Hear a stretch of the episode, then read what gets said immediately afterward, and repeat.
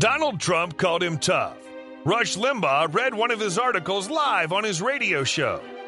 Ann Coulter tweeted that article to her 1.5 million followers and declared, "Every sentence is perfect." Ladies and gentlemen, your host, former chief editor of the Jewish Press, Elliot Resnick. Welcome to the Elliot Resnick Show. With us today is Dov Hikind, a former member of the New York State Assembly and founder of Americans Against Anti-Semitism. Considering the recent rise in anti-Zionist and anti-Semitic incidents in the United States, including murder, we thought he would be a good person to interview. Dov, since you run an organization devoted to combating anti-Semitism, tell us, if you would, about some anti-Semitic cases that you are personally familiar with. One of the cases that's been ongoing a while was actually in court today, the Joey Borgen case, where he was on the way to a rally and got beaten up terribly. But, you know, the attacks happen constantly these days. I think we have a situation that is literally out of control. I've never seen anything like it. And I used to say that a year ago, 2 years ago, 3 years ago, but now it's a whole different world. Look, the statistics from the New York City Police Department for the month of October, more attacks upon Jews, 4 times or 5 times as many as all the other categories put together. And the fact is that most incidents don't even get reported. People are worried about the future. You know, where's this all going? Can it happen in America? When you see the vicious, malicious hate, you see support for an organization like Hamas, which committed the most dastardly acts imaginable and not imaginable. And you see students, young people, others, literally supporting this barbaric organization. You know, it's almost like the more educated you are, the more of an Ivy League school you go to, the more you find this phenomena of support for this terrorist organization. It used to be in the old days, as you know, people were uneducated. We needed to educate them. That was the problem. But I think we've learned that that's not the problem. Right. And on the part of the authorities, if I were President Biden or Mayor Adams, I would say, look, I know people have strong opinions on the Israeli-Palestinian-Arab conflict, but the war is taking place in the Middle East. It's not taking place here in New York or America. And if you dare bring it here, if you even think about hurting a Jew or hurting an Arab on the streets of New York because of what's going on in the Middle East, we will throw the book at you. Unfortunately, though, neither Biden nor Adams nor any governor or mayor is saying anything like this. You're absolutely correct that when it comes to Jewish hatred, it's not the same standard that exists for other groups. We can only imagine if blacks were victims of attacks the way Jews are victims right now, or people in the gay community. You can only imagine all of the statements. Look, just take the Islamophobia issue. The White House is pretending that that's a major issue, and they're having a conference and they're angry and so on, and there's no problem. We as Jews, we need to start a new phase in the way we live and the way we handle things. Jews need to be proud, to be strong. We need to know how to protect ourselves, and I can tell you that with God's help in the coming weeks, we and our organization, Americans Against Anti-Semitism, will be launching a major, major drive nationwide. It's time for Jews to learn how to defend themselves. It's time for Jews not to run from the anti-Semites. I'm not saying get into confrontations, but learn how to protect yourself. You know, we've had days of rage, 2 of them over the past couple of months. One of them a couple of weeks ago when I was actually in Israel after Sukkot. And my wife told me that our synagogue, our shul, which is a great place, that they told the women not to come to shul that Shabbos because our enemies announced a day of rage. Everybody panicked. Everybody was concerned about what would happen. And can I tell you, the next time something like that happens, a day of rage. And by the way, nothing happened the first time, the second time. Absolutely nothing. But the next time, my attitude would be, bring it on. Come. Here I am. Come and show your rage. Instead of the Jewish community being in panic, instead of the Jewish community closing down and telling are women and young people not to come to shul on Shabbos, as many shuls did during the most recent day of rage. We need to learn to protect ourselves, plain and simple. My knee-jerk reaction is to agree with you, but not everyone lives in a big Jewish community, and the Arab community is getting bigger and bigger. And, you know, if you're a woman and you're going to shul and you have, you know, a bottle of mace with you, but I don't know, if you're surrounded by 5-10 Arabs, yeah, that's a problem. Well, what you're describing, obviously, if you are by yourself and there are X number of people who are coming at you, but, you know, every situation, we need to be trained. The situation you just described, what do? A person needs to psychologically not panic. You know, I sort of give this description of what I'm talking about. When there's ice on the road and you're driving, and suddenly you're sliding and slipping, what do? How do you control the car? Now, if you don't know better, if you haven't been trained or learned, you don't just press down the brake, like automatically. Press the brake, that will stop everything. Just the opposite happens. Then you are causing a more dangerous situation. There's a way to deal with it. And I'm saying the same thing. Every situation is different. If we can avoid confrontation, we should definitely do that, no question about it. But when you and I watch videos within Jewish communities where a Jew is being attacked, other Jews are right in the vicinity. They're right there. And the perpetrator could be one person. Why would we be afraid?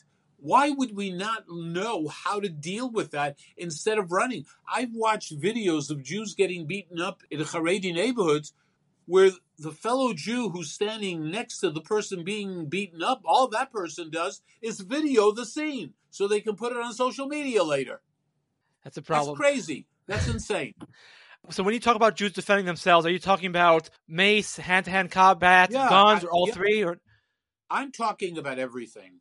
One of the few bills I actually passed in the New York State Assembly and became law was pepper spray. And there are rules and regulations in terms of buying it, but it is legal. The bottom line, it is legal. In the very near future, we're going to give away thousands of those. It's got to be done properly, the way the law describes it. But even pepper spray, if you're going to have it in your hand, and it could be a tool that will come in useful, you should also know how to use it. And when not to use it. I mean, if there's a wind blowing and you're spraying someone who's attacking you, you're the one who's going to be affected by it. So like everything else in this world, you have to learn how to use whatever it is. And look, as far as getting a weapon, I am going to be applying for that, and I think people who feel comfortable should do the same thing. It's all about being able to protect yourself, never needing the pepper spray, the gun, or anything else, but at least having it and learning how to use it and creating a level of confidence within yourself mentally, psychologically. We need to stop running. We may love the police, we may think they're great, but you know what?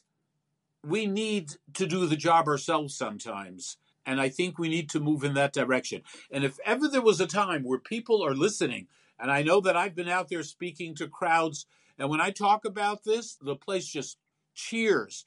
People realize that we're living in a new period now. Again, I was in Israel. As you know, I went to Israel after Sukkot, and it turned into the most important experience of my life. The saddest experience, a lot of horrible things that I saw in the South, being in Kfar Aza and being in Sderot, etc., being taken around and being told what happened in this house, what happened in this house. I mean, the descriptions of the butchery that went on against young women and against fathers and mothers. And actually, just to tell you, I am going back to Israel in a couple of days with my wife for one single reason, to be there, to help in whatever way I can, because this is a time when every single person must ask themselves, what can I do? The Jewish community is basically united like never before. No question about it, especially in Israel, by the way. Really united. And I think to a great extent in this country as well. Not everybody, obviously.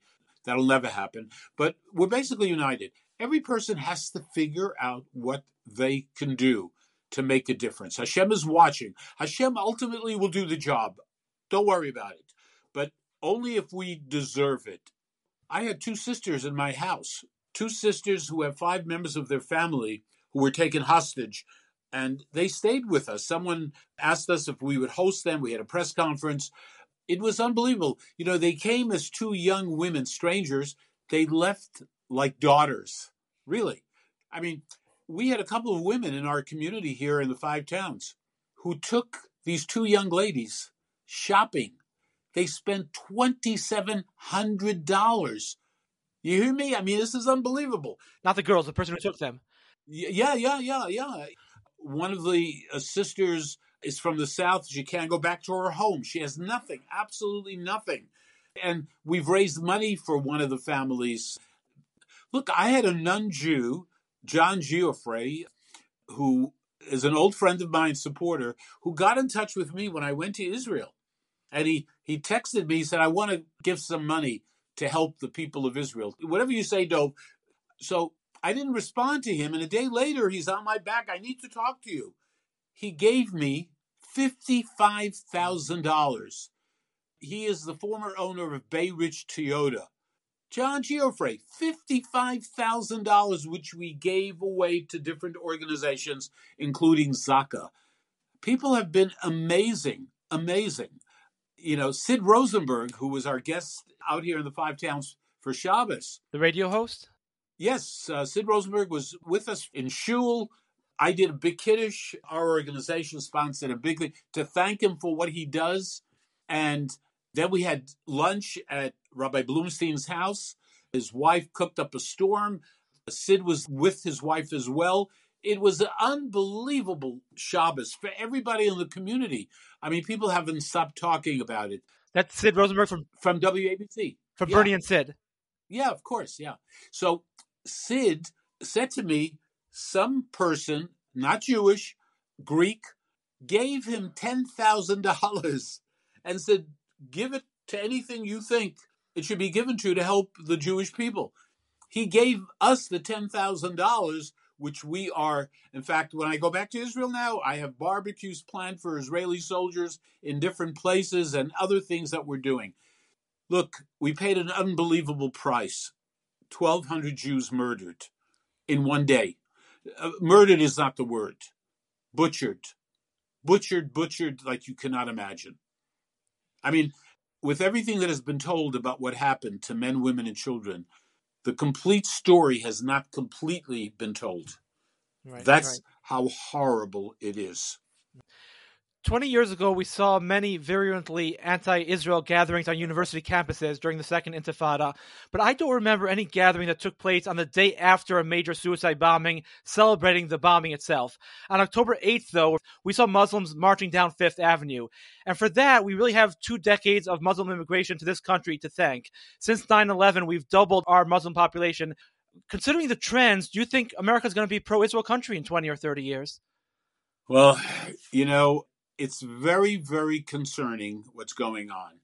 When you have 5,000 people demonstrating in Brooklyn, New York, near Borough Park, near Midwood, near all the Jewish community, 5,000 people demonstrating. And you saw the hate, the sinna on the faces of these people.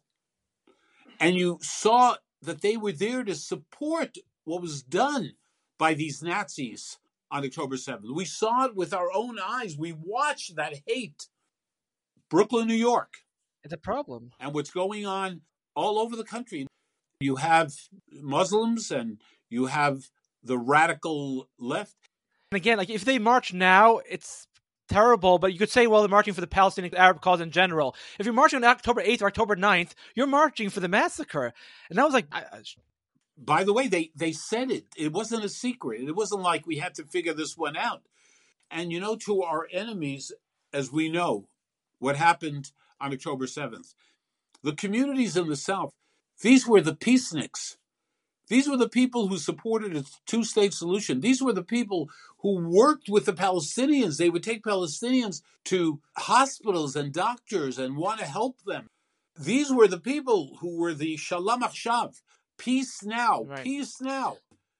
And they were butchered. To our enemies, it didn't matter. whether you were a leftist or you were to the right, whether you believed in God, didn't believe in God, as long as you were a Jew, that's all that mattered. Right. I was a little frustrated this past week with the rally because it was a wonderful, strong gathering, but some of the people who were organizing it and promoting it, let's say the OU, they were promoting it, yet it was the OU who put out a statement when Donald Trump suggested that we ban immigration from certain Muslim countries. They put out a statement saying this is not a Jewish policy, it's not an American policy, we're against it. But yet, the reason part of the reason we're seeing such an increase of anti-Israel sentiment on the streets of America is because of the Muslim immigration that the OU was speaking out against Trump for opposing. I mean, look, I hear exactly what you're saying. My attitude about the rally, and I was there. My wife and I traveled. We got up at 4 o'clock in the morning, and it was Rosh Chodesh, and I didn't get back till 1:30 in the morning. And I'm not 18 anymore, but there was no way in the world that I was not going to be there. We had to be counted. And at the end of the day, thank God, there were close to 300,000 people. So there are a lot of issues we could talk about.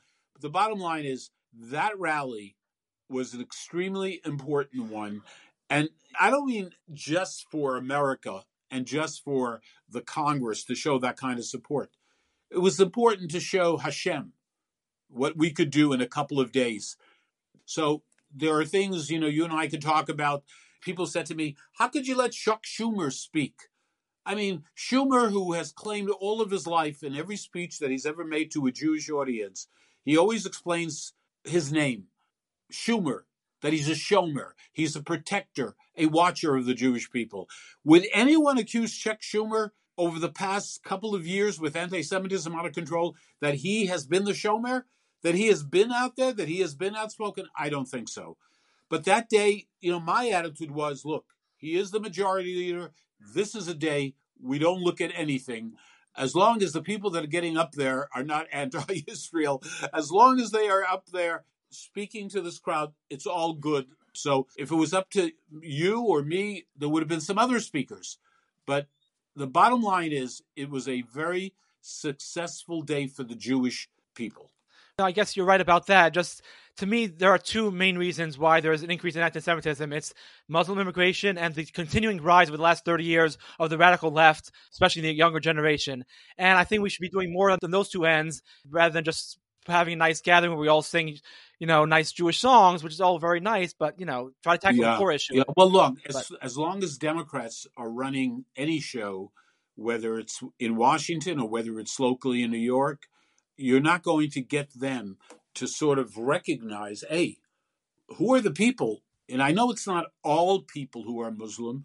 I get that. I understand. But look at the crowds. Look at who they are.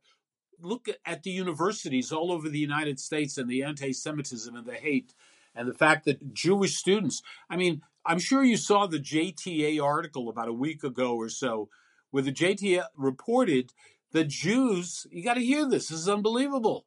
The Jews were taking their mezuzahs off their doors so no one would know that this is a Jewish home. Is that unreal? I mean, does that not tell you?